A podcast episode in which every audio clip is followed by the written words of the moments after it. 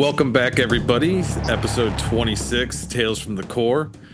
Uh, we've got another awesome special guest from the Pacific, Joshua Bitton. Nailed it. And then our 3 6 brother, Neil Fauver.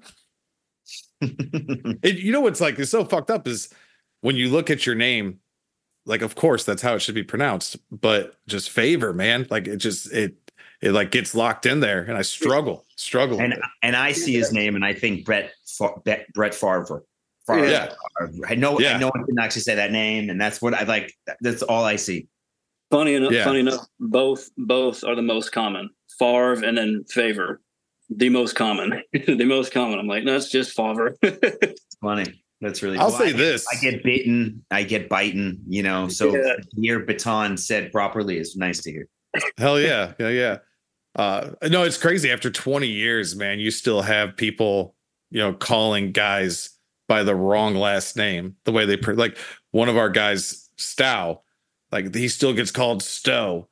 Um, and it's just amazing, man. It's like, uh, you know, I don't know. It's just it's it's crazy how after 20 years, some of those names stick. So I try to make it a point. Um, my name, you would think, and not the Jan Stella, but Mike Francis. Uh, with my last name, Francis is pretty. I don't know. I don't see how you fuck that up. I don't um, either. And you know when when you get to boot camp and before you actually get to your platoon, you like they're issuing you all the stuff. You're getting the shots. You're doing dental, and this guy is standing there and he's yelling out a name, and it was for our gear. And, and, and, you know, I'm an intelligent enough person that like I just heard another F name or something. And he keeps saying it. He keeps saying it. Nobody's moving. And I was like, "Sir, do you mean Francis, sir?" And it was like day two of boot camp. Get the fuck up here! And uh, he's like, "Your name's fucking trash can." If I if, if if I tell you that it is, like, that was like that was like welcome to Parris Island, boys. This is this is how the next 13 weeks of your life is going to go. Well, that's how Captain Dye and Freddie Joe Farnsworth and all these combat vets treated us when we went into our boot camp. I mean, they, it was, we, first of all, we didn't know each other's actual names. Like a couple of us had met on the flight and we had done a table read, but we were all just getting acclimated because we we shot in Australia. And then like day two that we were out there, maybe three, there was a big meeting to get us prepped for a boot camp and there's 60 of us. You know there was like 40 or 45 what they you know some of the, maybe scott told you guys this called the a corps.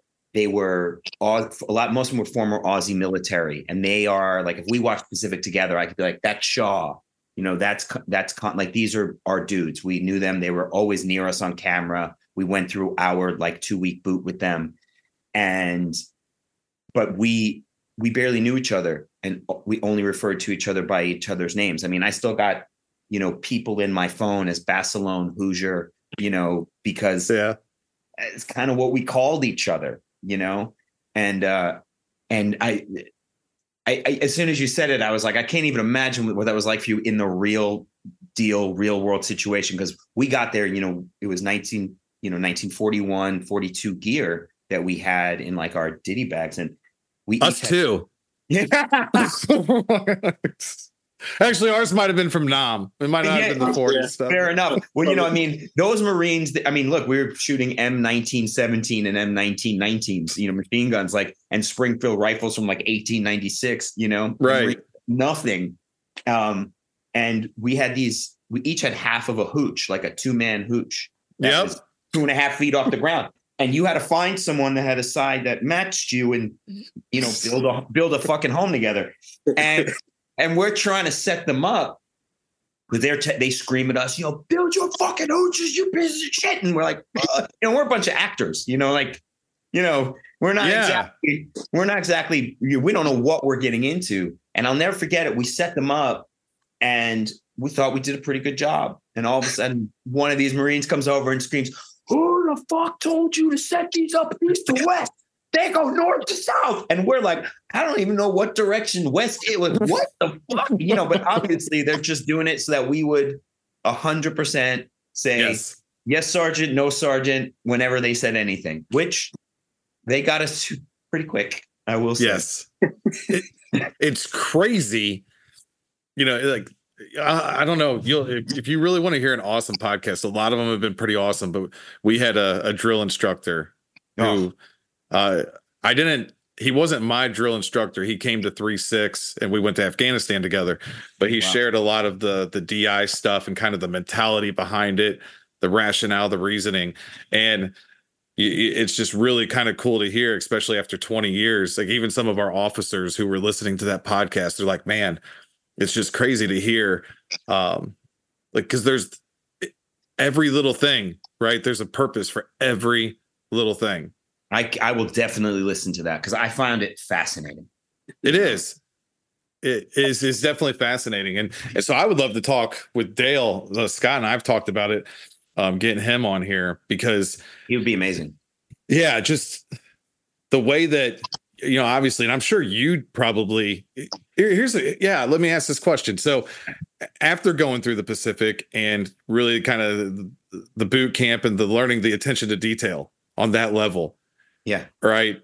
A, I guess the first question is does it stand out to you in other movies and shows when you see Positively. things that are fucked up all the time all, right, I second, hear in my head when someone's gear is fucked up is I look at the actor standing next to him, and I go in my head I hear uh, Freddie Joe Farnsworth going, "Buddy fucker."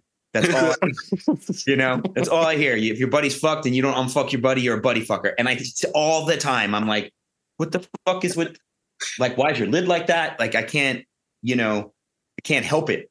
You know, they they grain they grain so being so now like in, acting because I mean, you still act yeah. um in, in other roles do you ever see shit and you're like man it shouldn't be this way yes and i've said yeah. it yeah and i've said it and, and on you know because i i've done a lot of like guest stars on tv shows right and i've played yeah soldiers and i've played just and i've also just you know, I mean, I got a mug like this. I hold weapons on TV. I shoot people. Yeah. I mean?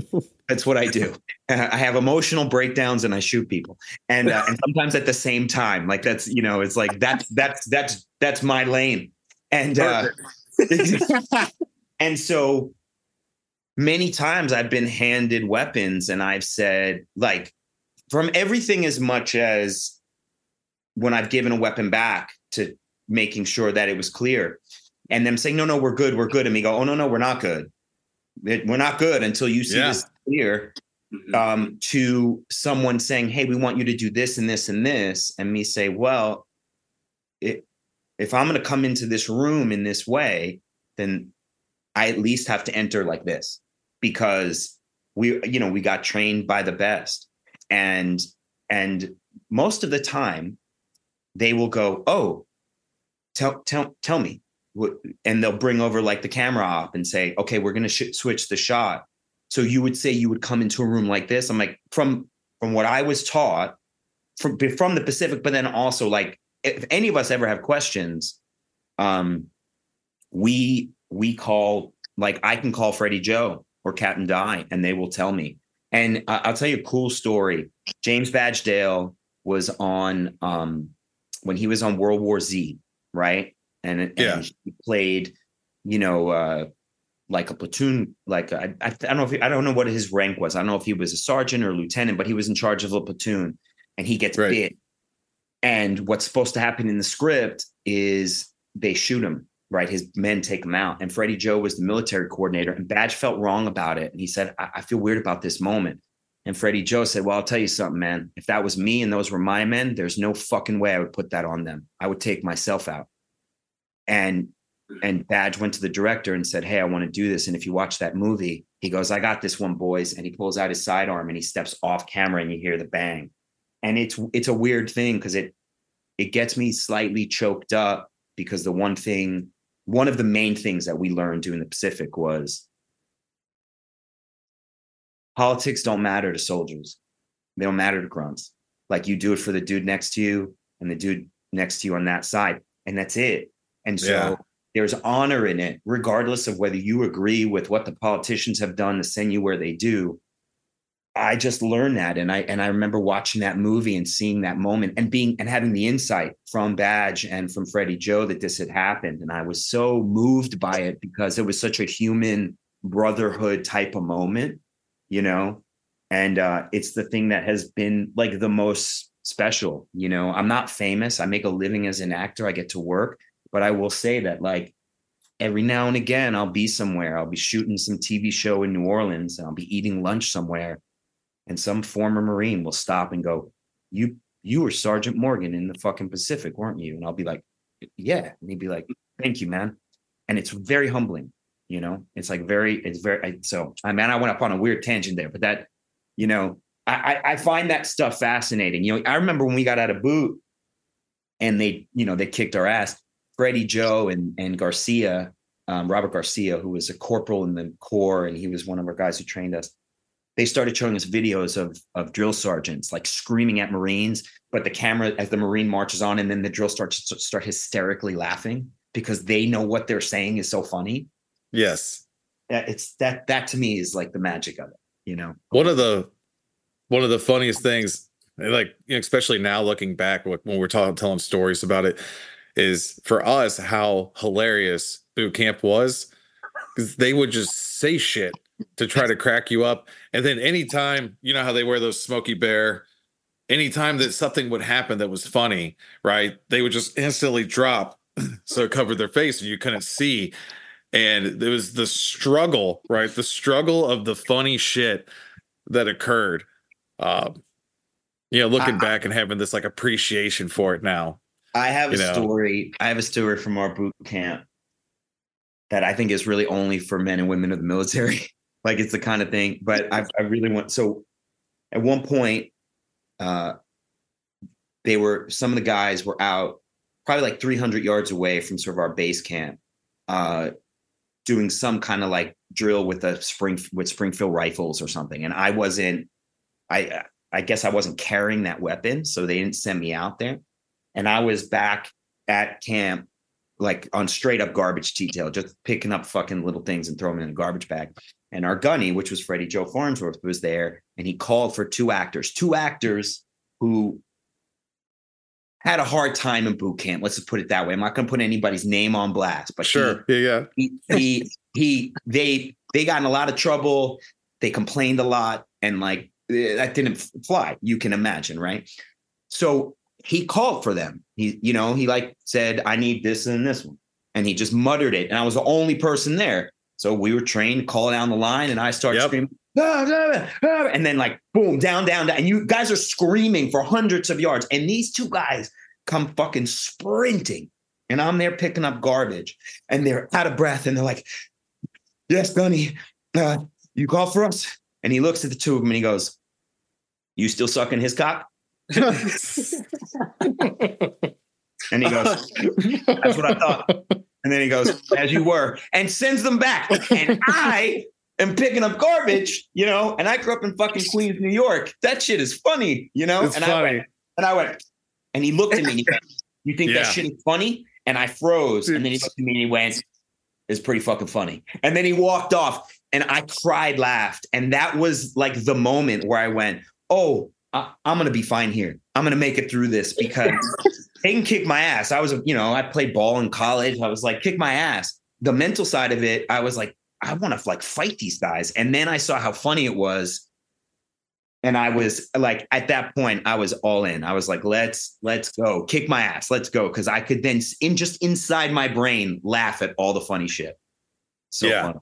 Yeah. It's funny because like that's a lot of uh I mean, actually, the last guy we just had on, he was uh, my platoon sergeant. He retired as a master sergeant, and he was uh, he was a wrestler before he joined. And so, kind of the same thing, right? For him, um, he realized very quickly it was all mental because he was just very, very, you know, good physically.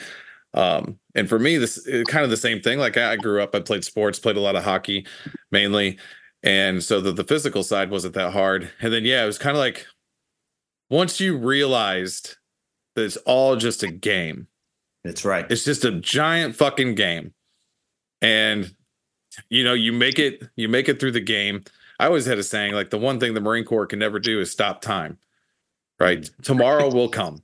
That's right, right. We will we will get past today. Tomorrow will come. And I don't know how many times we'd sit in a school circle and we had this one drill instructor, Staff Sergeant Beach. Fucking hilarious and, and you know it's funny because they're hilarious as and like being mean. Yes. Like, oh, like they're they're like yelling, but it's hilarious. And I don't know how many times I had my canteen, and I just like bring it up and try to cover the laugh because I didn't want to be the the next person to get it because it was fucking funny. Because it was fucking funny, right? I mean, and I feel really lucky because my brother always makes fun of me. He's like, "Yeah, go talk about your fake your fake boot camp," you know, because you know obviously we're a bunch of actors, right? But we got to be trained by real Marines, so we got an actual like authentic experience. Best rehearsal process in my life. But there's a guy. He's returning. He's retiring actually on Saturday. He was. We knew him as Sergeant or Staff Sergeant Schuster, but he was actually a Marine, uh, a major in the Corps, and he's retiring on Saturday as a colonel. And he invited me to his retirement. I'm gonna see if I can get up to Colorado just because. Oh, nice! I love the guy. And at one point, we had like competitions, right? Like a Tommy gun competition, fire, un, you know, unload, reload. And I've never seen so much pressure on Jon Seda because Basilone on Iwo had a Tommy gun. Oh yeah, and he had to win that shit. Yeah, and, and he did.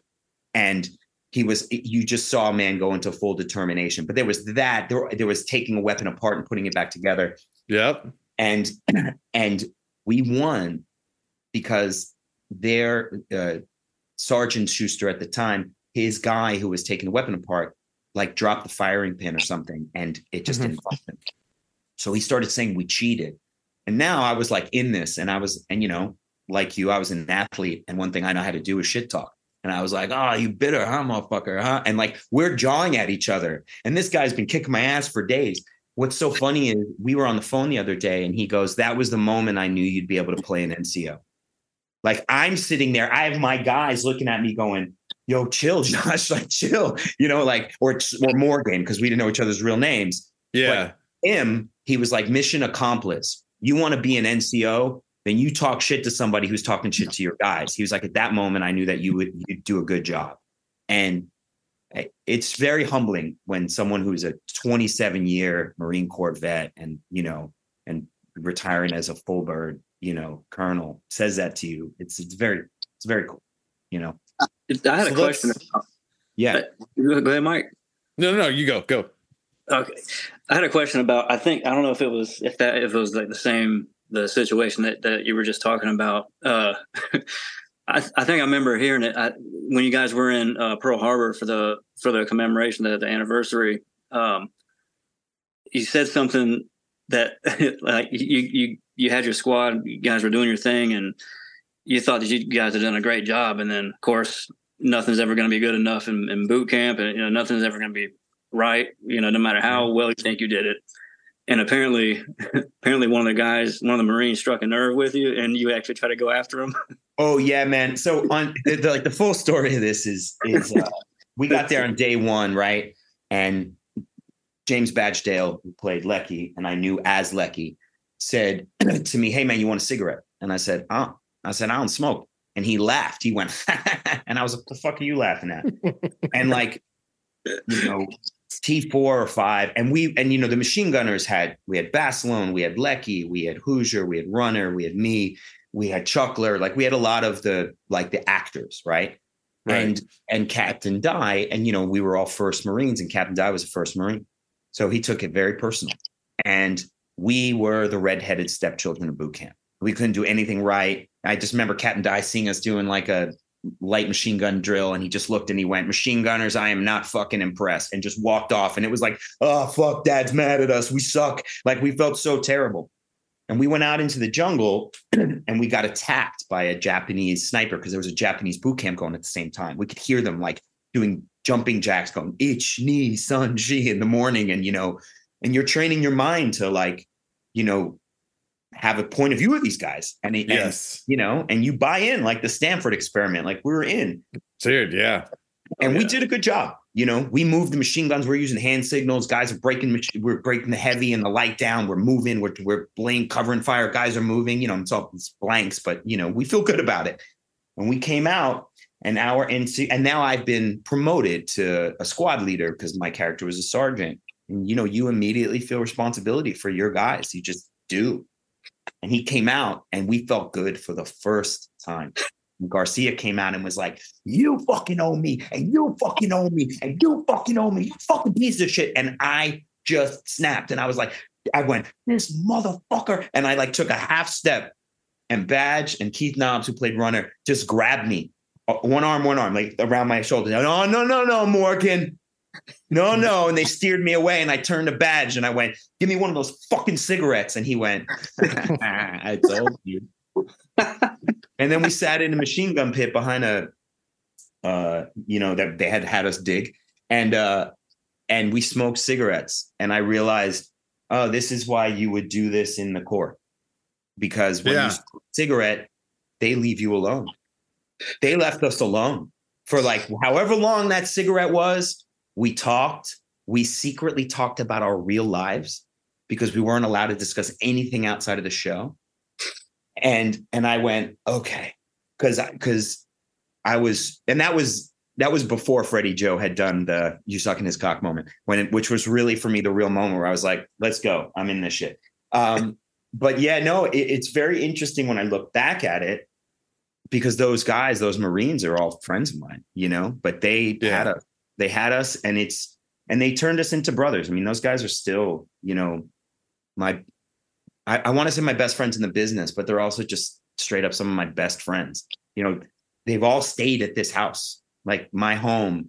I, I Badge has stayed here, and and uh, Hellman has stayed here. Keith, Jacob lived here all six seasons. He was shooting Justified. Like we've we we are like truly connected. So whenever I see like you guys and anyone who served together, you know, or known each other, I, I'm like I have a taste of what that camaraderie is. I don't. Ha- I never had to deal with the stakes you guys had to deal with. You know.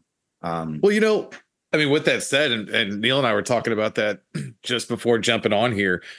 I, there's a lot of Marines that never had to deal with like what him and I had to. sure. Um, so one of the reasons I joined, like I always wanted to be a Marine, like from like four years old, man. I like cami paint. I just it was I was born for it. And one of my neighbors was a Vietnam vet. And I I worked for him when I was like 13, 14. And you know, you see like thankfully at this time, I guess the 90s, you know, the respect that he he he received. And I was like, man, I just want to be a man like that. You know, I want to be a man that, you know, is he was respectful.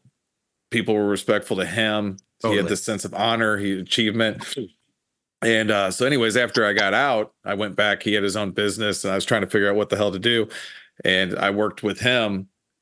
And there was a there was another Marine who served in the '90s, and he always said like he felt weird around the two of us because he is Nam, I was Iraq, Afghanistan. He didn't go to combat. They're combat, right?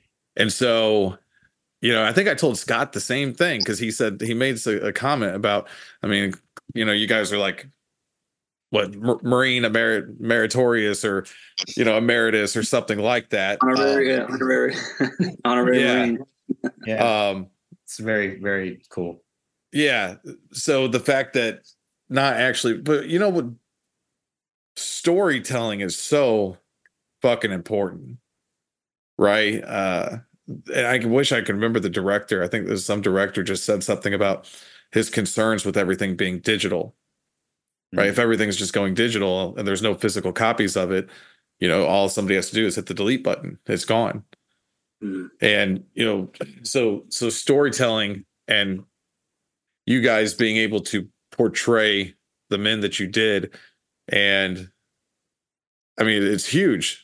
It's huge. So many people were, you know, the, it, so many people don't know about the Marine Corps and World War II. I know. They might know about Iwo Jima because you know we we We've display that it. shit everywhere. We've seen the picture. We've seen the flag. You know what I mean, et cetera. Yeah. Totally. Yeah. Um there's Yeah. so much that that people don't know. They know about Normandy, they know about D-Day. And I mean, dude, the fucking Marines, the- how many how many times did they have a D-Day? How many Every- beaches did they land on? I, I mean, it was. It felt like every month. I mean, the island hopping. I mean, Peleliu. You know, mi- m- m- hmm. might have just been was worse than Normandy.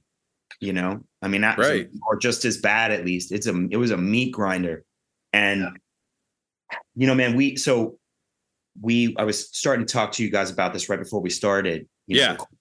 so five of us, Scott Gibson, Jon Seda, Jacob Pitts, myself, and Keith Nobbs, we went out to uh, Oahu for the 80th anniversary of Pearl Harbor. And it was pretty wild. You know, we went to this big gala. I got to meet Admiral Paparo, who's in charge of the Pacific Fleet of the US Navy. Um, uh, we, we met a Marine general, um, you know, who's second in command of the Marines on the West Coast. And and and we at one point we went to the Marine base out there and we were talking to a bunch of Marine, couple Navy corpsmen, and and uh, it was really cool. And what was really humbling was at least three of those guys who talked said, I want you to know that I was 16 years old. My I was I did not know what I was doing with my life. I was doing shitty in school and I saw the Pacific and I joined the Corps because of you, and I'm an NCO because of you too, and I'm in um, and I'm I'm because of you got you over there, and you know it's a very uh, I I just don't know what the right word is. Humbling seems like like trite, but it's a very humbling thing, uh, and a really honorable thing, you know, to think like okay, maybe we were able to at least attempt to tell those men stories with some amount of truth. And I will say this: the guys my friend Dylan Young, uh, who's in Sledge's group, I'll never forget this. We were on the red carpet when they were premiering, and you know, man, it like Spielberg's there, Hanks is there, plus all these like just gigantic celebrities who are like, I want to go to the premiere. So the Sure. least famous people on the red carpet are is definitely us. So you know, Yeah. when you go on a red carpet like that, you know, you go, it's like person with a microphone, person with a microphone, like every t- TV stations from all over the world. At one point, I said it's not TV, it's HBO in Spanish because it was HBO, you know, like Espanol. And she was like, bueno. And I was like, cool. And uh, Dylan was being asked by this woman, what is it like portraying a real man, you know, a real soldier? And as he was answering, she started looking over his head for the next famous person she could find. And I was right next to him on the red carpet, and I heard he's Aussie, and I heard him go, Hey, you look me in the fucking eyes when you ask me that question. You don't fucking look away. And she just kind of stopped. And then he, and I was like, God damn, Dylan, fucking let her know, you know, because in his, in his heart, and I think in all of our hearts, we felt a real responsibility, at least, to serve those men who did. I mean, fuck, you know, the Marines in World War II. I mean, the only reason they were able to beat the Japanese is because they stayed in their machine gun pits and kept firing, and they stayed and kept shooting. You know, and uh, whereas like when the when the when the Japanese would do that to the Chinese, human nature would take over, and the Chinese would run, and the Marines dealing with like weapons that were 22 years old, just Right. stayed there and kept fucking firing. And you know, and push them back. Like other than the Aussies pushing them back at Kokoda, you know, it was really the Marines who stopped them, you know. And my my aunt, like who was a Holocaust survivor, I met her while shooting the Pacific because she survived and went in Poland, Polish Jew, and she went, got papers to go to Australia. I'd never met her. Great aunt, I guess. And her that generation of Aussies still talk about America and what it stands for and what it meant, what it means to them, because they are certain they would have been bombed to shit and taken over if not for the, those Marines showing up. It's really, I mean, man, that is the the. It's really wild because now that it's come back on Netflix, there's been this kind of resurgence of of of people wanting to talk to us about it and with some space from it i actually think i i almost revere the fact that i got to do it more you know it was coolest shit ever best Well- dude you know in this weird kind of way, right? Because what was that? That was like 11 years ago or 14 years ago. 14 years ago 14 years ago. So in this weird, it's just weird. You guys are almost going through you and Scott, and it's weird because I, you know, especially with him, and I guess now like with you, you know, getting to meet you today, like I feel this like weird connection to you guys, right? oh i feel Um, because you guys are like, you know, now you're like back in the first Civ Div, as we call it, right? Like you guys are out. You know, it's been like 14 years. you know, and for us, many of us, it's been like 20 years. Wow. And so we had done a little kind of like half-ass makeshift reunion, and it was just because I wanted to see a Cardinals game um, up in DC, and I was living in North Carolina at the time. So a couple guys from the DC area, we we met up, and um, you know, one of our guys is in Arlington, so like we went there and, and visited him, and uh, but but then nothing had really happened. We had you know, I, once I moved to Florida, a bunch of us lived down here, so We've had some cool parties at the house, some get togethers, but the Semper Fi & America's Fund. Um, and this guy, he was kind of like my, he's one of my best friends. Um, he took over the section whenever I got out and he discovered Semper Fi & America's Fund. They do these reunions for combat units. Wow. And everything's 100% paid for. And so it was like up to 80 of us went to Houston and no family, right? No Humans. wives, kids, just us. And they get you on this bus, like tour bus, and they stop at uh they stop at the Walmart right before you're there so we can go attack the the beer aisle, right? Yeah, yeah, yeah. Empty it. And and it's structured in such an incredible way. Um, like one of the guys who's there, he's a retired first sergeant. His name was Billy. They really know what they're doing because we were all like all of us were super nervous to do it, which sounds mm. weird. Like, why would you be nervous to? Yeah. But but like all of us were nervous, and then afterwards, we couldn't stop talking about it. Like the reunion, the being together, um, the level of therapy it provided just for us to be together. And so, you know, my buddy Stow found out about it, made it happen for us.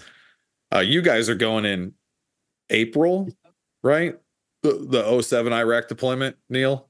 It's I think uh, June, uh, weekend June? of the 21st and uh, to the 23rd. Yeah, yeah, yeah. So it kind of started to bring all of us back together. We started this podcast. Um, then guys that were my seniors, so three six, they were the first ones into Afghanistan in 2001. Whoa! And uh, that podcast was pretty awesome too because they were just they were literally they were probably the closest thing to what anybody's experienced in Nam or World War II since then, because they were just in holes for like 60 straight days, no showers around Kandahar airfield. Um, it, like their stories are fucking crazy, man. Um, but they're doing it in 2025. Like they found out about the reunion, so now all those guys that were the initial yeah. wave and it, it's funny because I hear you now and what Scott was saying about you guys getting back together. I know you doing the reunions, and it's just it's funny like to see the parallels, right?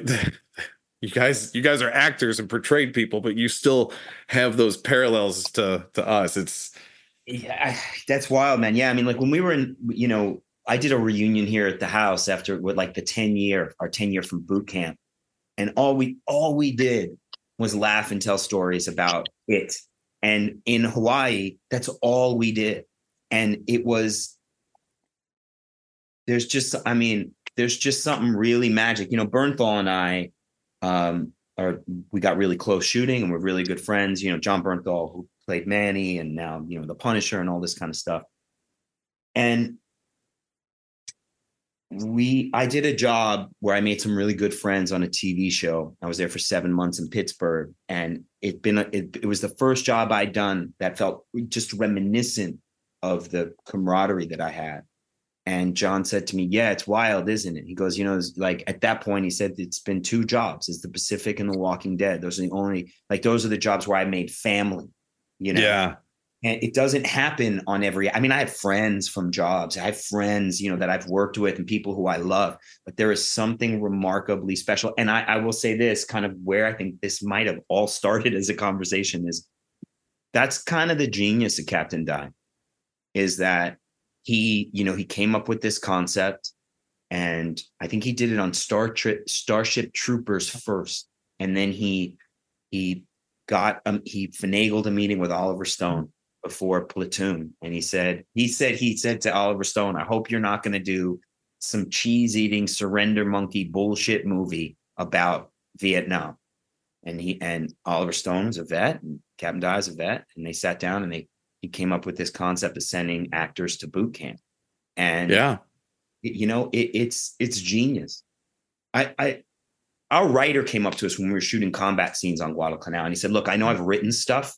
He said, "But say whatever the fuck you guys need to say because you guys lived it in boot camp. So if you need to reload or you need to call someone to move to whatever, do that." And what was really wild was in the midst of it, you felt capable, like you felt prepared to do the thing. You know, Captain Dye would always refer to the job as the mission. You know, yeah, you got this mission together, and and and whenever we get together, I mean, my brother jokes and makes fun of me about it, but he's my older brother. It's his job. You know, is we can't stop talking about our experience. So I cannot imagine what eight of you motherfuckers in Houston being driven around, so nobody's got to worry about anything. It must have been madness, like the best madness ever. Yeah, it it, it was, it, and he they're about to find out, man. It was super cool. Um, there's this the guy that owns it's a Marine.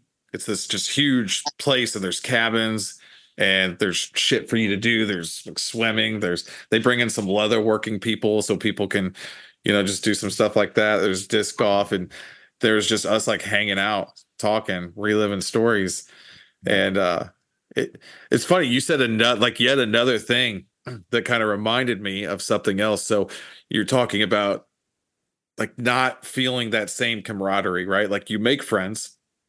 So my uh, former platoon commander, you know, him and I have gotten kind of reunited since the reunion because they showed up and we've been texting and talking more. And he was talking about like our group, the 03 to kind of like 06, the Afghanistan, Iraq guys. He's like, I've been searching for that and he's about to retire. Wow. He's like, he's like, I've been searching for that camaraderie, you know, for that relationship. And it is even, even in the Marine Corps, right? Like, yeah, you go to other units if you stay in and you make friends and you meet people. But there's, it seems like everybody I've talked to who stayed in and reenlisted, even while you're in, there's that one group. Yeah. And like, that's your group, no matter where you go, what you do it's them. That's right. I, I say it all the time. The fact is, is that if I was if I was in the midst of going through something real and I called one of those dudes and I was like, hey man, like I I I I either need a place to go or I need you to come out here, barring like being on a set what they couldn't leave. Right. any one of those dudes would get on a plane and would come out here. You know, a, bunch of those guys were at my brother's wedding because wow, they, they met my brother and they were like, "Well, he's your family, he's ours," and they love him. And he invited them to the wedding. I mean, a bunch, you know. And there were a couple who couldn't make it who reached out and were like, "I'm so sorry, I'm not going to be at Mikey's wedding." I mean, that's that's that's a very special experience. You know, it, it is. Um, it's why like I think other jobs that I've done, going back and talking about them, it would be a very like clinical, like, yeah, and that was what we did, and this is what it is. When I talk about the Pacific and the experience and the times that I've gotten to meet Marines and soldiers and and naval guys in the Navy and Air Force guys, like it, there is something, there's just something a little bit different, you know. I mean, I mean, it's so stupid, you know. Like there's a fucking story of Seda. We were shooting Guadalcanal and he goes on Bloody Ridge and he pushes over the bodies. And I'm like, John, what the fuck are you doing? And somebody opens a machine gun. I throw a grenade and he dives back in the machine gun pit. And my line of dialogue is, What the fuck was that? Yeah. And, and we, we, it was like 3 30 in the morning by the time we got to my close up. And John runs out and I'm, yeah, I'm throwing the fucking thing. And he jumps back in. And this motherfucker at 3 30 in the morning jumps back in and just farts directly in my face and goes, and I go, what the fuck was that? And then we all burst out laughing. And our director's like, no, no, no. Like he wanted us to hold it, but you couldn't hold it. The guys are off camera behind the machine gun and fucking shaking and crying. Like, we still tell that story because it is as much a part of the experience as, you know, it, it's more a part of the experience. I don't think, I, I don't, I don't know. I, if ever, especially amongst us, if the conversation is ever about like the show, like what it looked like or someone's performance ever. Yeah. Yeah. Dude, I, I don't know if you guys because so Neil and I didn't ever deploy together. He's he came in after me. He was on the Iraq after me. Um, so it's kind of cool because we with the same unit and some of the same people, but we also have like different experiences and stories. But I mean, fuck, now that you say that, we didn't re- we don't really ever talk about like what we did. right. Right. Right. We talk, I mean, like when so you're talking about the show and what the show looked like. And so I guess what I'm saying is like not we don't ever talk about fuck, I don't even know how to word it. It- I, it- I hope- I think like everybody we, we went, we took this house down and there was da da da. You're you're talking about moments with each other, right? Is Yeah. Yeah, it won't Yeah. be. It won't be. About, it, it won't be about. You remember we remember the time we engaged at sniper. It'll be about you know. Oh, you remember the time that uh so and so chugged like a bunch of Tabasco sauce and threw up all over the deck. You remember that? yeah, that was funny. Yeah. It'd Yeah. be about Yeah. stuff like, like that. you know. That is Outside- exactly what it's like for us. Yeah.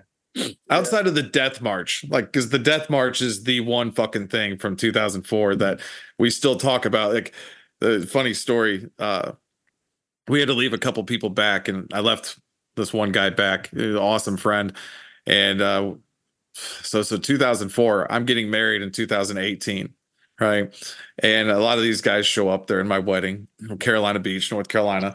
And you know we're staying out on the beach we're drinking just the boys and we start talking about the death march. And uh hunter man i love this dude to death. It's so funny. He's like he's like of course i missed out on the one thing right? Like the one thing. He's like here we are 14 years later at your fucking wedding and we're talking about the death march like the one thing i miss out on is the thing that we talk about for the rest of our lives like the defining moment But even So- that, right? Like his experience of it is like, I wasn't fucking there for something called the death. Yeah. March. You know what I mean? right, Like, right fuck, I missed it, you know? just pull like a thousand normal people like would you be upset if we didn't include you in the death march and And all Most- 1,000 would go, oh, oh, no, I'm good. You know? Right. But marines are like hold on no i think like yeah i don't want to miss i don't want to miss out on that yeah, totally. Totally. Dude, I, I, yeah. I, I hate that I missed out on it. I wasn't even there yet, and I can only imagine how he feels. it's like, damn. Wild. yeah. Yeah. all these guys all these guys come in after us like well god damn dude this is all we ever hear about is this thing like wish we wish we could have done it yeah that's hilarious man no so talking about john jumping in with a fart man uh i don't think scott said it on the podcast but we heard about him blowing up his his trailer one day because Oh, yeah. yeah yeah. J-Dam- we J-Dam. also this is an interesting thing right? He blew up his his trailer. Like by like screen actors guild you know uh uh contracts and things. We all have to have trailers of some kind. Right. I took a shit inside of my trailer one time and that is the only time that i was yeah hold it down hold it down you had to, just as i took a drink yeah, that's why. I, listen, timing, man. That's part of my skill. Uh, is uh, I never saw the inside of my trailer. Like, legitimately, our our unit yeah together, we stayed in our machine gun pit. We would move the weapon, even if we were like changing locations. You know, there were prop guys and there were armsmen, and they would be like, "Well," and we'd be like, "No, no, we got it. We'll move her." And we would do that together. We had one guy in our unit who liked to read a lot, and at one point, he went to go off to read, and Bernthal was like, "Hey, Arkosh, where the fuck you going?" He's like, "Uh, what, mate?" And he's like, "Fucking read, but right here, like you sit next to us." And and that's what we did. So that story of like he he blew up, he did blow up Seda's uh, trailer, and we joke about it all the time. But Sata was never in his trailer. Like we didn't do that. Even getting dressed for work, they created this thing, this giant tent, like gigantic, like half a football field, and it was called the Sausage Factory. And you walked in one end in your in your clothes, and you walked out the other end as a Marine. So everything other than your the arms were in there. So you get you get dressed, then you get your 782 gear, and you you know, and you kind of move down the line, and you had your section. So it was sort of like a trailer, but it was shared. All the dudes were around you. We're all joking and laughing, and then you'd go into the armory and you'd get your weapons, and you'd have to give them this card. So it was very, you know, it was all treated with a tremendous level of like responsibility, because in Australia, gun, guns are illegal. other than Yeah. uh, like a bolt action rifle on a farm, they're completely illegal. So there was a thing that HBO had done where we had this double fence barbed wire thing around the armory. And for the shoot, it was technically American soil. Oh, Oh wow. shit. And that was that was the go the like the workaround to have machine guns and mortars because you know they were firing blanks, but that was an M1917 water cooled machine gun that we had. You know, it was it was it was functional, and some of them were period, and some of them were built by you know gunsmiths and shit or whoever built an old machine gun. You know, to so it was we yeah we we didn't. I mean, Scott tells that story always makes me laugh. Um, Scott's also a very funny motherfucker. We used to call him the mayor of Port Douglas. That's where we shot a lot of the stuff in the beginning. And like you could walk anywhere with Scotty Gibson and people would be like, Oz, you'd be like, Scotty. And he'd be like, hey. And I'm like, how the fuck you know that guy? He's like, ah, you know, just walk, walk, walking around, bub, you know, and fucking it's, it's such a trip, that dude. Yeah, we're gonna have to have him back on because he uh I don't think he realized how wide open we are. Like at least the first episode. He started to get a little bit more the second episode. Um but yeah, I he think broke, he, a, he broke out a beer, didn't he? Was that a beer he was drinking? That sounds about right. That sounds like Scotty, you know? yeah, it might have might have been. Yeah. Um but yeah, I think he at first he didn't even realize like if we were cool with cussing. And I was just going to want to be like, hold on. hey, Do you realize who the fuck you guys are dealing with here? Like, Yeah, yeah, yeah, yeah, yeah. you know? Hundred Uh, get percent. adjust in the seat. well, well. So I want to, you know, I feel like you guys have probably been asked like every question that can be asked. Ask anything. I want to try. I want to try to ask something that maybe hasn't been asked before. This has probably been asked too, but um, it got me thinking. So, what perception? I want to know like what your perception was of Marines, like before you went through the experience you went through, and then afterwards. That's a good And- question. I will because like it's fine to shit talk, right? And I'll go ahead and put my experience. Um, Neil and I were talking about this earlier too. Is before I went, man, I just thought like, dude, if you were a Marine, you were the shit. You know, like you were like the baddest motherfucker on earth. Yeah. And then very soon after like graduating boot camp and going to school of infantry, you learn that it's only like a very small percentage of Marines that are like the baddest motherfuckers. Um, I was I was going to Chow one day.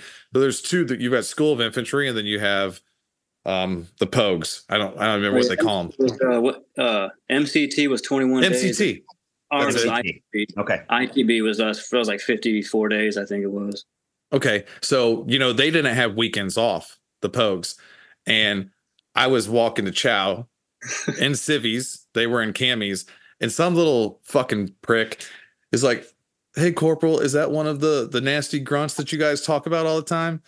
And I said something. I said, "Y'all just remember, like, y'all are the jock strap. We're the fucking cock and balls." Like, and uh and so then obviously like i respect and love all marines we're all brothers but you know like if if you weren't combat mos you know it's like it's like infantry combat mos everybody else right like your your perception changes yeah. you know, based on experiences So I, you know, it's funny, man. It's hard for me to actually. It's hard for me to actually think like, what was my? Uh, it's a good question. What was my perspective of Marines before? I mean, look, man, I'm I'm I'm from New York. Like this, none of this is about politics, but like where I lined up pol- politically, how I was kind of raised is left, and you know, I was never like, like I wasn't. I wasn't pro-military, but I was never anti-military. You know, Sure. I kind of I always thought like Marines are kind of badasses. Is what I, is what I would say. I, I is maybe as much as eh, what I learned was kind of what I was talking about before. I mean, one, I learned, oh, Marines might be the funniest people on earth.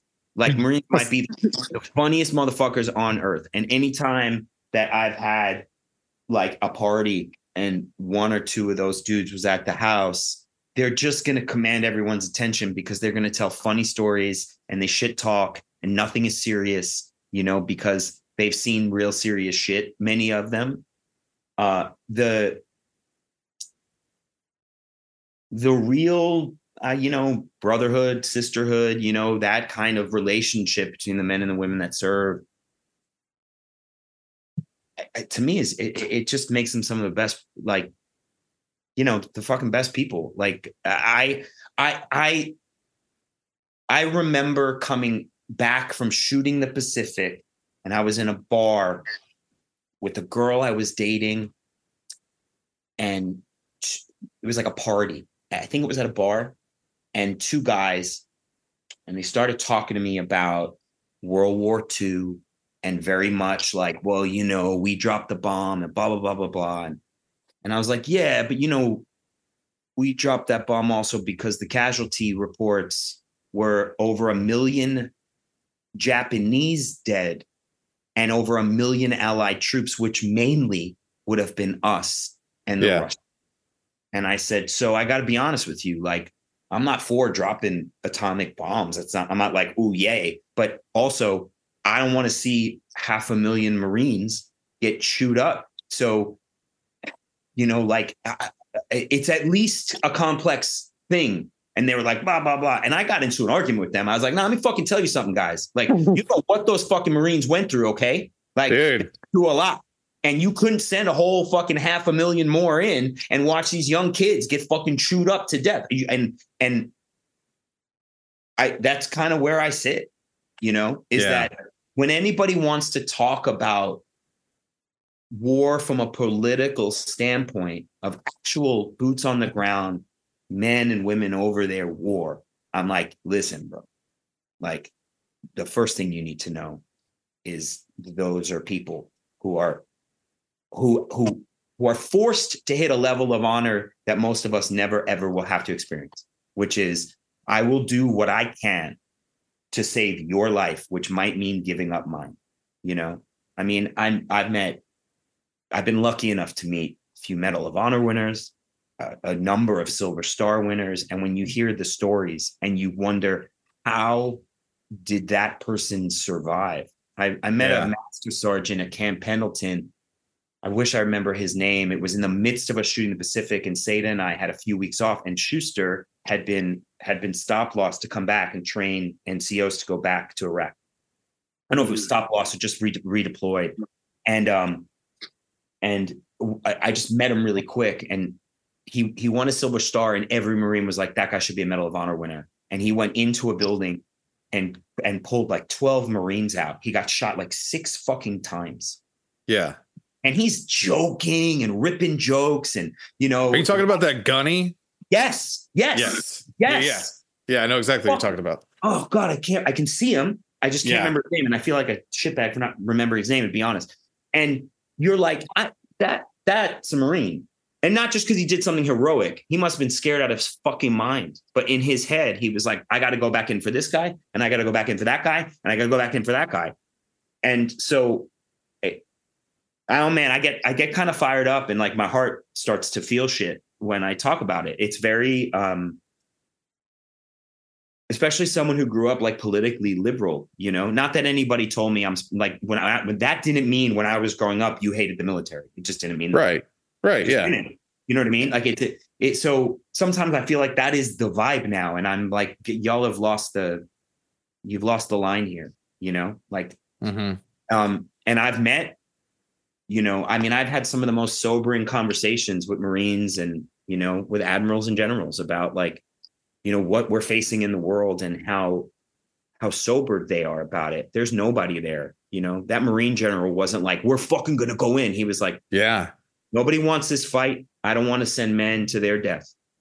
We'll be prepared if we have to take it, but we are we, you know, that's how we approach this. And that is what it is, I think, to also you know there's a there's a level of respect for life and care for each other that most people don't ever really have to get other than maybe with their kid and maybe with like their their partner maybe you know well and, and in a weird way like thankfully so right like they yeah. don't have to know the price because like other people are willing to pay it.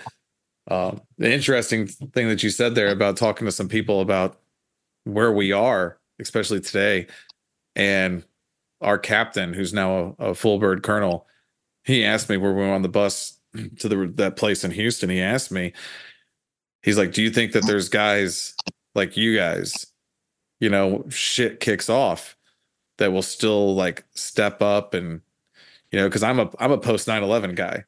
Yeah. Right. Like even though I always wanted to be a Marine, once 9-11 happened and we're going to war, I could have still been like, uh, you know what, that's not for me.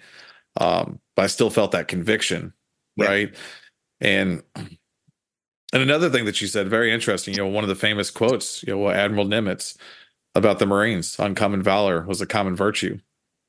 You know, um, the things that they displayed and and we had another podcast where we were talking about you were talking about that gunny and what was going through his head. I always explain to people that like being a Marine, fuck, dude. I'm gonna tell a story that happened this morning to my wife that perfectly exhibits this. Um, the shit we do, it's not second nature. Everybody's like, "I'll make a second nature, make a." It's fucking first nature, right? Like it is like talking, it is like walking. And uh this morning my wife was trying to like say goodbye to me or tell me something. And uh I hope I'm not like about to incriminate myself with like uh, domestic violence and assault, but she scared the fuck out of me and just like I didn't even like know I did it until I heard noises, but like I just elbow, just like bam, it just went you know? And i mean we've been Yeah. together for 11 years so it's on her. I told her it's her fault uh, you've been with me for over a decade like you know not to fucking scare me like, whenever i'm sleeping but like that's it man like and it, it's almost it's almost kind of scary because i woke up i didn't even know what i'd done Yeah. right like when i threw that bow i didn't even realize i did it And what really woke me up was hearing like the commotion from from her kind of falling back into the wall shit's first nature, man. Like it's just you know And it- it's, well, it's it so in our be. head. it, but it also has to be that's the, that's the thing i that's the thing that when when conversations about people serving turn political for me Right. you know i just go it's it's just not they are living in a life and death circumstance all the time you know and and that was the thing so admiral paparo like so when we were at when we were there in in uh pearl harbor I- was I'm not gonna lie, I was like a little I was a little starstruck. I was like, oh shit, that's like, you know, that's a four star. He's in he's in command of the Pacific Fleet. Like he's, I don't know, one of the top two, three highest ranking members of the Navy. Right. Like I think just the guy on the Joint Chiefs of Staff might outrank him. Maybe there's someone else. And I was kind of like fanboying a little bit. But in typical Josh Bitton fucking fa- fashion. I was like, well, fuck it. I if you're if you're nervous, you got to go fucking say hi to the guy. And I like like kind of like snuck up to his table and I was like, hey, Admiral, I just want to say because he had given a speech and it was really beautiful. And I was like, oh, and he goes, hey, you're one of the guys from the Pacific, right? You played Morgan. And I was like, yeah. And he's like, can I talk to you? And I was like, yeah. And he pulled me aside to have a private one-on-one conversation. And I'm sitting there kind of like, you know, I've met a lot of celebrities, super famous people. It's cool, but I that doesn't really affect me. This was very cool to me. Right. And I'm Yeah. like, wow, this is dope. Like this is really cool. And uh, and in my head, I was I was hoping I was like, does he have a challenge coin for me? God, if I could get a challenge coin, fuck you, um, but but uh, he didn't. But that was fine. Uh, still met. No, I'm not sure. And uh, he he said, hey, I want to talk to you about the Pacific, and I want to talk to you about why I thought it was. And this is not to shit talk Band of Brothers. Band of Brothers are my favorite things I've ever seen. So I want to tell you why I think it is a better series than Band of Brothers. And I was like, okay. And he said two reasons. He said one or three. He said, you show what war really is like for men Yeah. and what it does to them. And you showed what it's like for them to try and come home and how hard that can be. And then the other thing he said was, and you cheated and you treated the Japanese in the series with respect as ad, as as admirable foes. You didn't. And he said, because I talk to the Japanese every day, it's part of my job. And it resonates with them that they were treated with honor.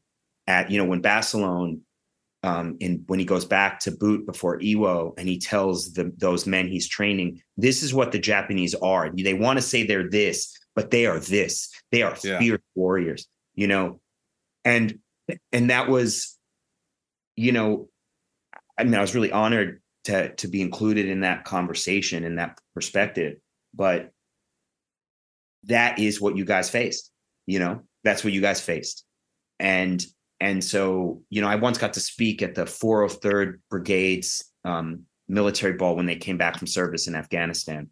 The XO of that company is a family friend, and she was like, "Hey, we, we we'd love to have you as one of the Pacific actors come out." You know, and I'm talking to, you know, an entire group of soldiers who, you know, were fate. You know, they were, what was it called? Why do I not remember this? They were at a base in Afghanistan that they called like I'm fuck I'm gonna fuck this up. It was like it was like the the bomb bait. Like basically they got hit with more mortar fire and missiles constantly. And you're looking at them and they're laughing and they're having a great time because they get to unwind, you know? But fucking hell, man, you live life or death constantly. You know every time that like you hit the rack that at any moment, 10 minutes into your sleep, someone could be like, get up, and you're in the middle of a fucking fight. And so you gotta really you gotta you know you're living on like i would imagine for you guys coming home that it was a tricky adjustment you know? You know what's interesting? One of the biggest things that they learned like so uh, i got i did my my uh bachelor's and master's in psychology like with the emphasis on ptsd and tbi you know for kind of obvious reasons.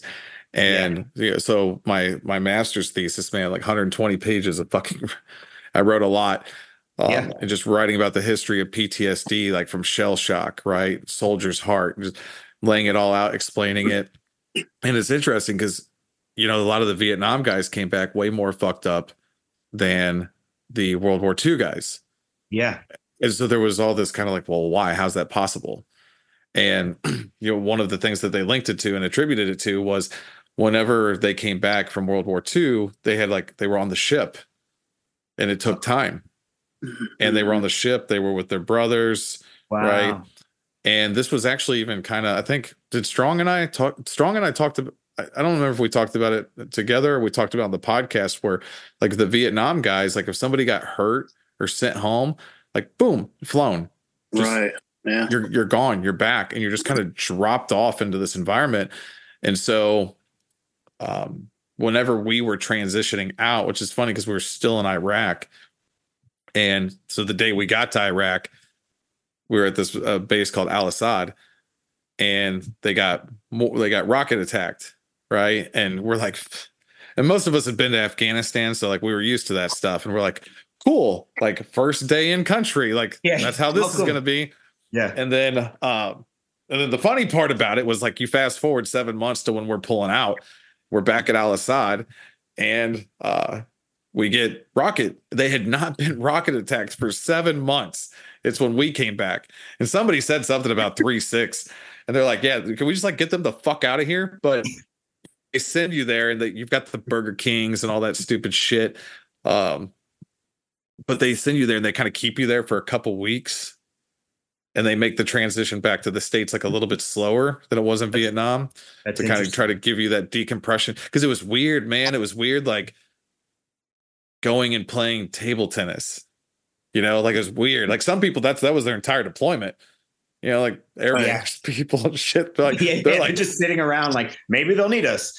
yeah, and like for us, it's like, like hold on, we don't have to like go fight today, or we don't have to, you know, like we can go play a game it it was like it was fucking weird. And um I've never heard that. It makes a lot of sense. You know, I thought you were going to say that it had to do with the tone of people who came when they came home. You know, like wow, World War II. And I think that that's another thing too. Like you come home and everyone's like parades and we love you and and yeah. And Vietnam guys came home and they were like, "You're a baby killer," you know. And you're talking about like, I mean, fucking Vietnam, right?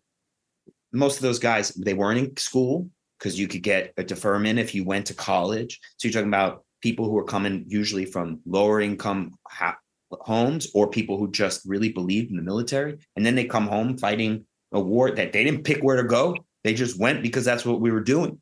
and they come back and they're told that I, but it's interesting to hear about like the time on the ship that those men got to spend that time sailing back across That's right very interesting and makes a lot of sense yeah i mean and also to your point and i've kind of said this for for years man is like it's so weird to me. I wasn't there for vietnam obviously but so these guys were drafted and Drafted. told you're going to go f- to this place and do these things and they got treated like absolute shit. And then my generation 100% volunteer and we get treated you know amazingly well.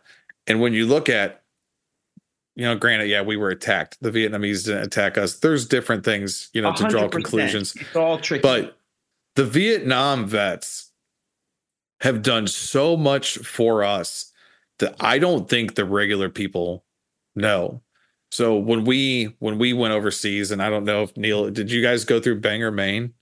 When you Yeah. guys went over, were, the, Yeah. were, were all the people there? Dude, they were they were all over that airport, man. Yeah, they were there.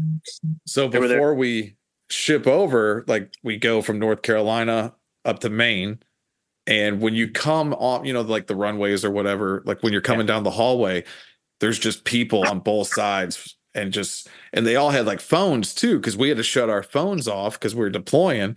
And they they gave us these phones so we could call our families and let them know, like, Wow. hey, we're in Maine.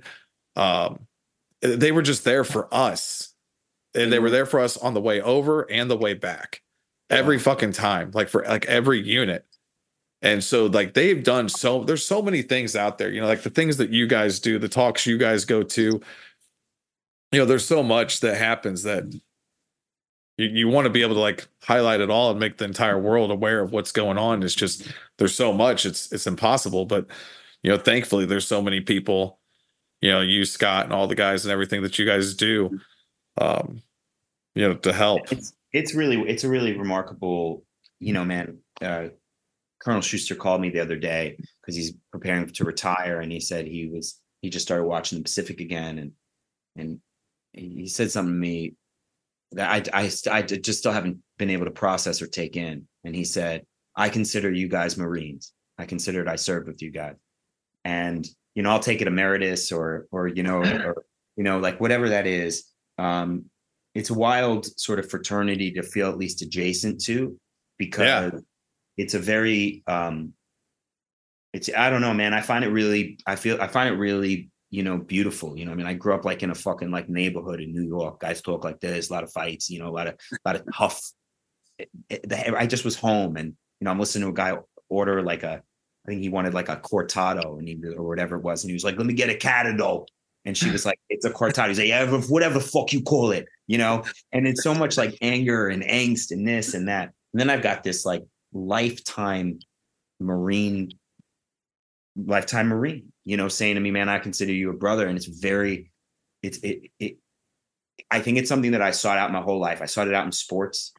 And as Yeah. an actor to be honest i found it the first time as an actor in theater. Because when you're on a stage the fact is man you're so exposed and you ha- only have each other to rely on. And theater actors have a bit of like a team sport kind of thing you have each other's back and when i worked on the pacific and met so many of you guys and have met them over the years, wounded warriors and all this kind of stuff. I was like, oh, this is what I've been seeking. You- You're seeking family. And that's what I see anytime I see a group of Marines together is that you guys are family. And we, like you said, when you have that core group, those that that unit that you're just like, that's our people. I, most people don't get it. My brother, you know, one of his best friends when I came back said, you know, your brother's so proud of you and he's so excited for you. He's like, he's also a little bit jealous, maybe, because I think he wants what you have. And then to watch my guys from the Pacific embrace him, show up at his wedding years later, you know, is is like, yeah, this is what this thing is built on. Like to me, it's the best of human nature, you know, to watch. It's it's it's special. It really is. So I'm really thankful to Scotty because Scotty is the one who sort of re-injected me back into like this world. I didn't even know it was a possibility to like have these talks and meet you guys and get to talk about our stupid experiences and how fun it was and hear these wild parallels to what you guys actually had when you served. You know it, it, it's it's very it's it's a very cool experience. It's a very very like heartwarming experience. You know what i mean and, you know, man, there shouldn't be if if there ever was or it still is a sliver of doubt whether you guys nailed it or not. Go ahead and throw that away because I mean, me and me and Mike, I think we mentioned it to Scott that we could have, as Marines ourselves, we could have went out on set, sat down, sat down next to you guys and smoked and joked, and would have never known that you weren't, you know, like actual Marines. I mean, You guys nailed it. It was, it was perfect. Thank it really you. was.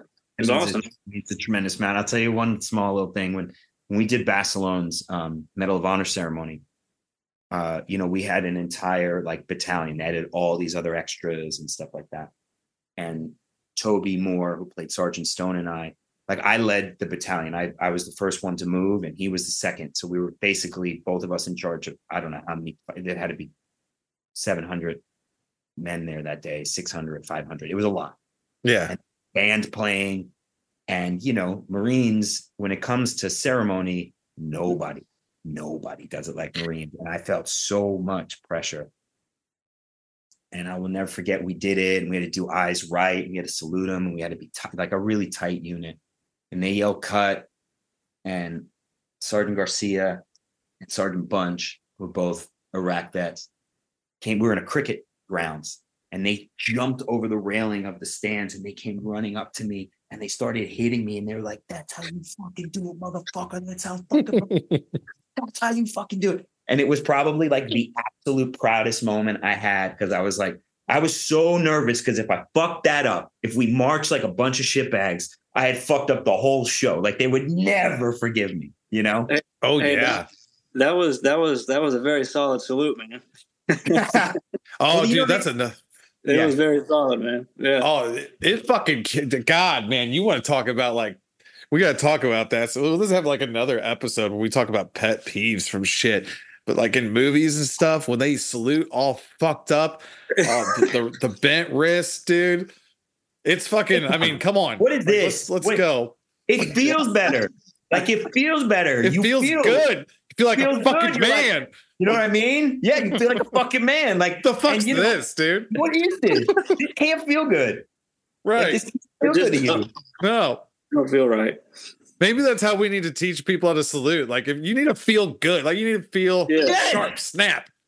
Yes. Fuck yeah. A hundred percent. There's no question about it. I mean, start with saluting. start with saluting. But I mean, they did everything. I mean, they kicked our ass, but they kicked it. They kicked it in all the right ways. And and you know, like Badge is a great example of that. But Badge has played a number of soldiers, and anything he's in, when you watch him in as a soldier, you're like, there it is. He's a that's a that's a soldier. That's a grunt. That's he just he he has never ever not taken that shit seriously, you know. And and I'd say too with Bernthal and the Punisher, you know, guys a former Marine and Marine, yep, fucking Marine, you know, yeah, and uh, and and it's you know it's it's awesome to watch when you're with Jon and Marines are like, yeah, fuck, you know, like because but I feel like it means that it's not just that he's the Punisher, it's that he wrecked them right, you know.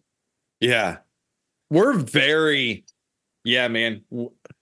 So here's here's something too. I don't, you know, Scott brought up Damian Lewis. Yeah. Right. I would love, man, and I don't know if it's out there if he's been asked this, but you know the show Homeland. Yeah, of course.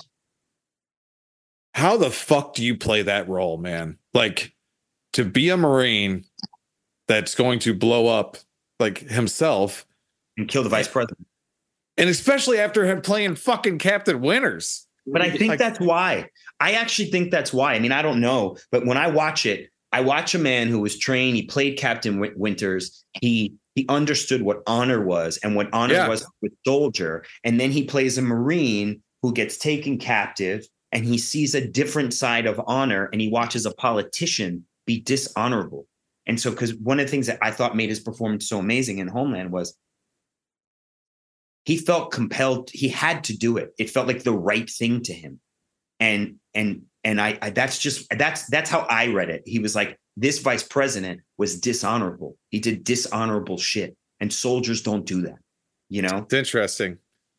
So the reason i think that he and i didn't think about that but now that you say it the reason i thought he nailed it was because it made me feel so fucking uncomfortable. Yes well that's right? true. Fuck like yeah the way it made me feel And I'm just and like that's how it's exactly how it fucking should make me feel. That's You right. know? I mean, I felt the same way too. You because you're I'm watching it going like, I kind of feel like the vice president should die, but also this is like what is ha- like in my head, I'm like, what the fuck is happening? You know? Yeah.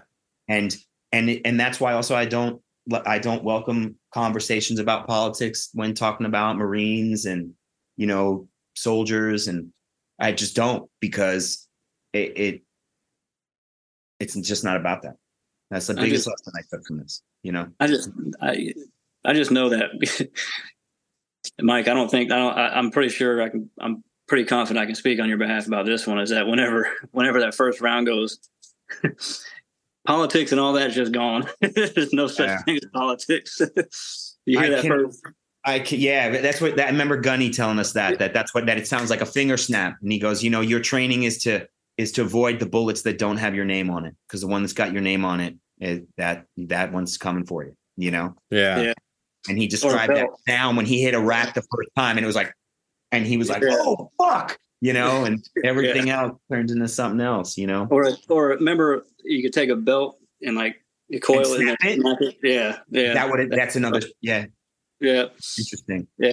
But yeah, the politics thing, man. Uh, it's I know that I know that in those moments they didn't they didn't care what was going on with my with, with my own safety. they didn't have any clue for that matter. They didn't even know who I was. More than And I don't think you're looking at someone to your left who has a difficult, different political point of view and go like, "Well, fuck that guy." Like, hell no, you know. So not at all. No. when I was in grad school, we were discussing it was a social psych grad level, and we were discussing like racism and shit like that and prejudice and all these different things. And you know, people when people that say they don't see color, I get what they're trying to say, and we want to nitpick and take everything like, oh, you, of course you see color, right? Um, I see color, right? Like, you know, when we just had the little thing down here at my house, right? You know, everybody looked like they just, you know, swam over from Cuba. You know, like they were even joking. They said they were worried about showing up to my house because uh, they're like, we don't want border patrol like coming and snagging us all. We've got we had what a Colombian, a Cuban, a Puerto Rican, or two Puerto Ricans, a Mexican, and then another Colombian, and then me. And then there was another white guy. I'm like, dude, you got to come up here and join us because, like, it's you know, we need to add a little bit more, you know, a little less pigment. But you know, they were telling the joke like, well, hey, if Border Patrol shows up, we'll just everybody will have their their landscaping hats and we'll go out in the yard and start fucking working and stuff. So, like, obviously, we see it, right? Like, we Yeah. see it, we know it we joke about it. It's like we embrace it. And I'm sure somebody probably wants to cancel me just for that. But I told in the in, in the social psych class that because the, the saying is true. We like we all bleed red. Totally. And, and and I actually love the Marine Corps the way like our take on it is like we're all green.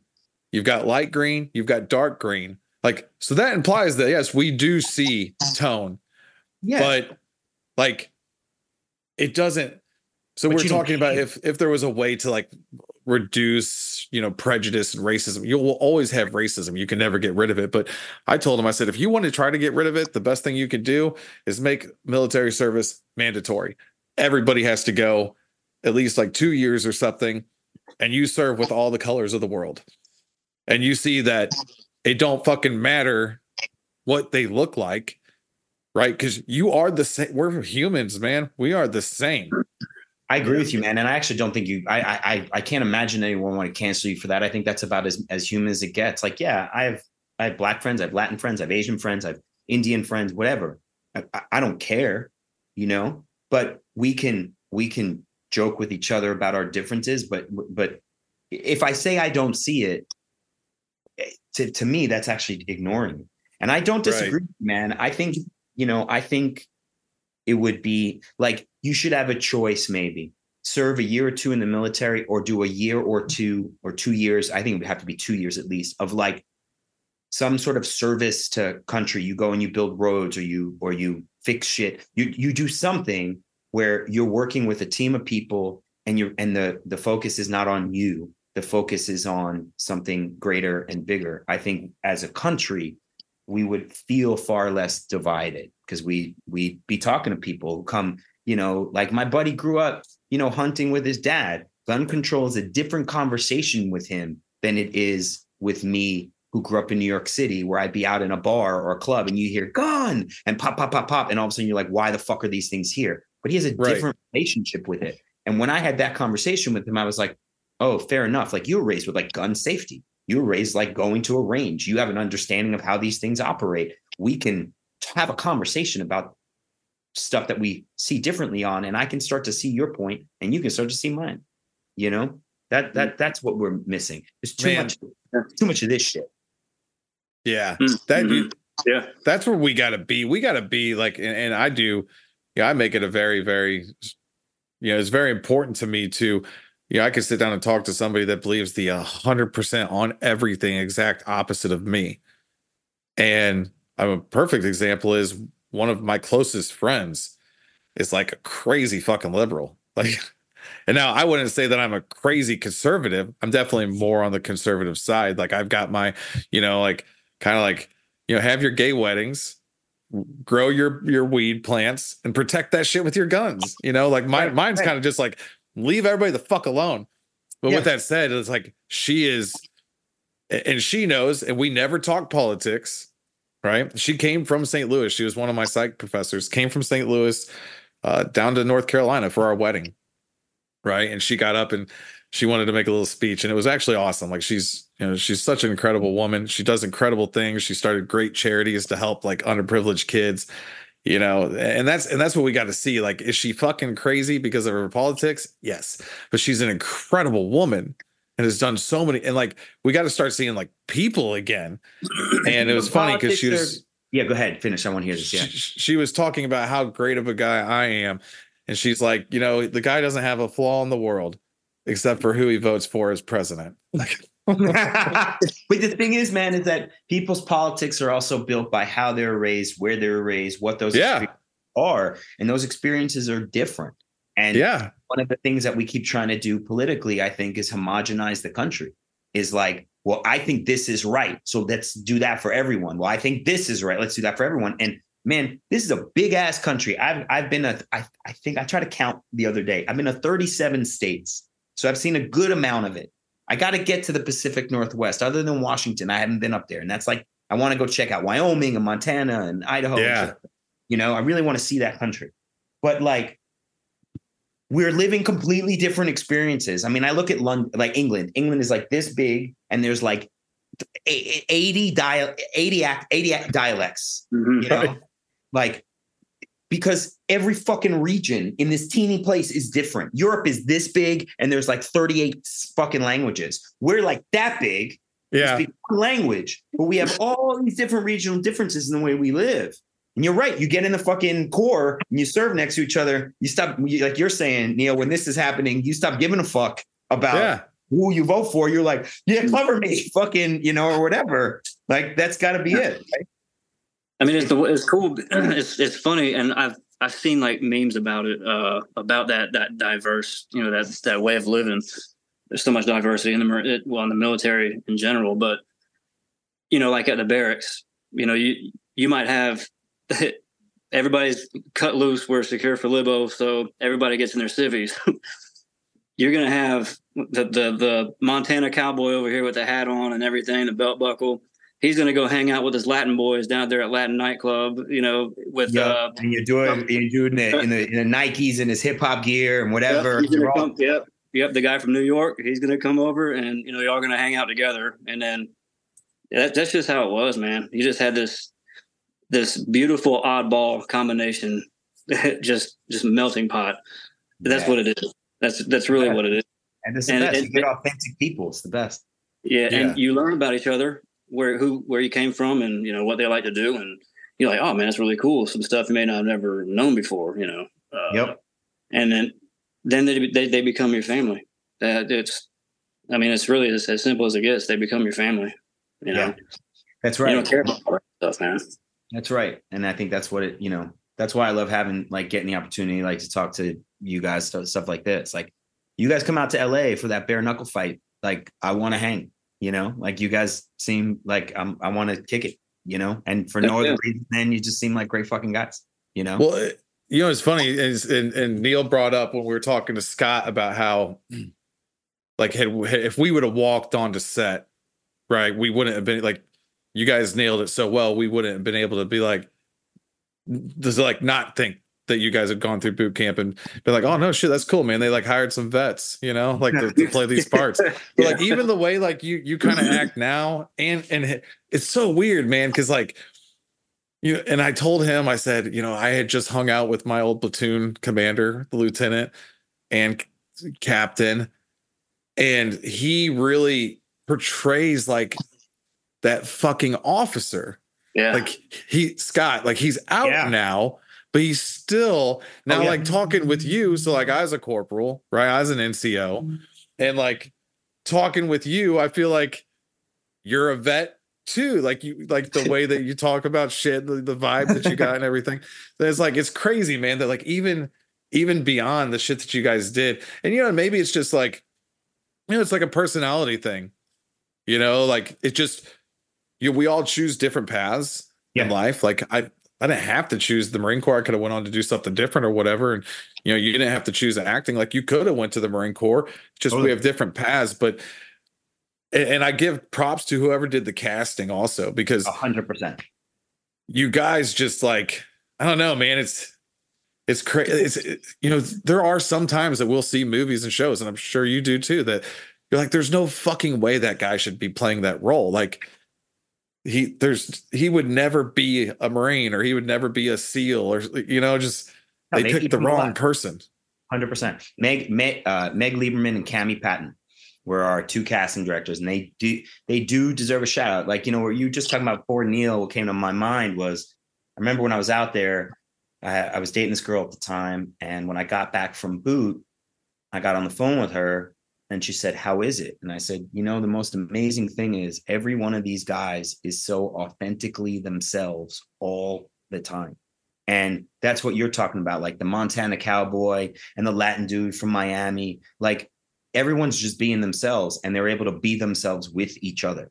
And that is why when I get together with the guys from the Pacific, I I it's I all I mean, I was just thinking about this last night. There's a photo somewhere in my uh, in in one of the rooms of my house. Tom Budge when he got married, a bunch of us flew out to Australia and there's a picture of us at this rooftop bar.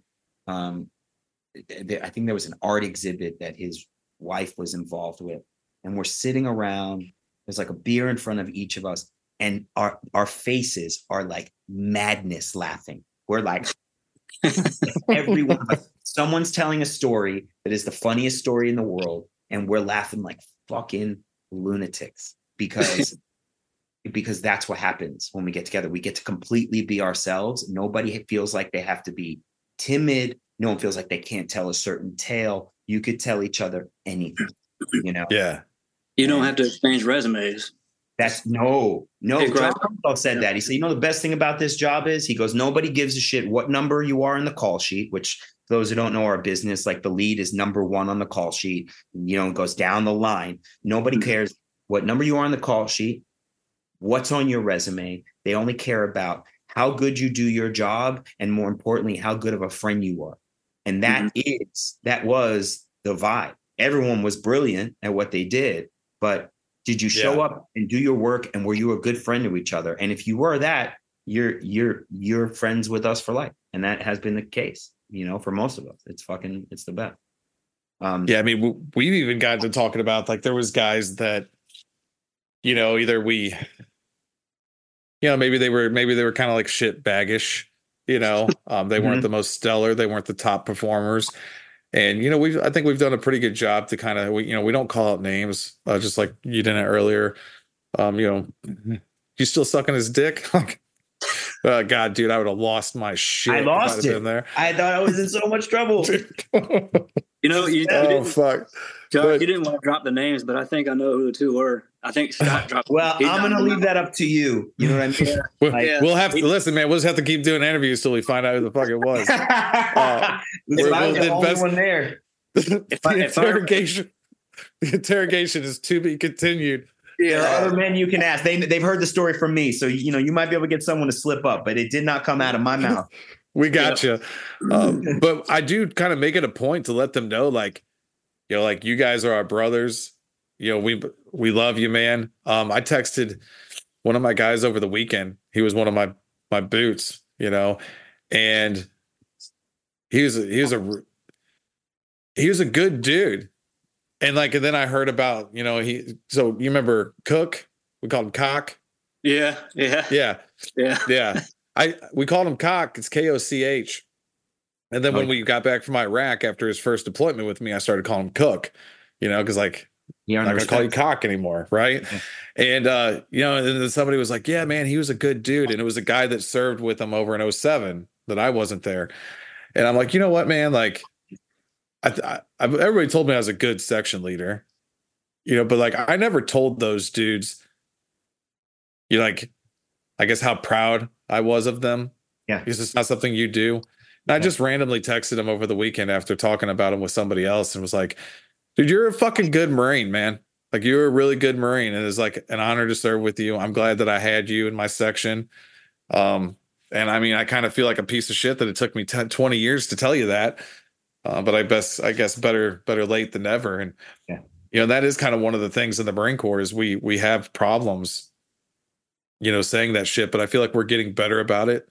We're talking more. And you know, for the guys that maybe we got we, we fucked with a little too hard or teased a little bit too much, and you know, like they're brothers, man. We love them all. You know. Yeah, exactly it's been a real honor, guys. You know. Yeah. Um, and you ever want to chat again, let me know because it's it's it's a good time. Yeah. It's good what you guys do. It really we appreciate you being on. Um you do some directing, right? I've direct I, have directed a couple plays and I've directed I just directed a short film and I might, you know, I, I, I it's something I've thought about dabbling in. I've, I, I teach acting classes as well as act. And um and I've definitely had a lot of people say like you should direct just because of a certain skill set that I have, you know. Um, so well, I got something for you. Send it. I, I texted it to Scott. Okay. And then what's crazy, right? Because I think because you talked about how hilarious, you know, some of the funniest people in the world are Marines. And um, then I, I was talking to a dude, and the craziest fucking thing was that something very similar happened in real life. That like uh, for this kind of idea, you know scott was like i think what do you tell me to do like an outline a story outline then you yeah, find right. somebody and so yeah i'll get with you i'll throw it throw it your way and see if there's something you can do with it because i think it would be a like hilarious and b very powerful and maybe help bring more attention and awareness to like mental health for veterans please please send it I, I, think that's i think it's really really important and i have a lot you know i'm part of a theater company out here and we have two vietnam vets one was a green beret um, who are very into getting stories like that sort of up and moving.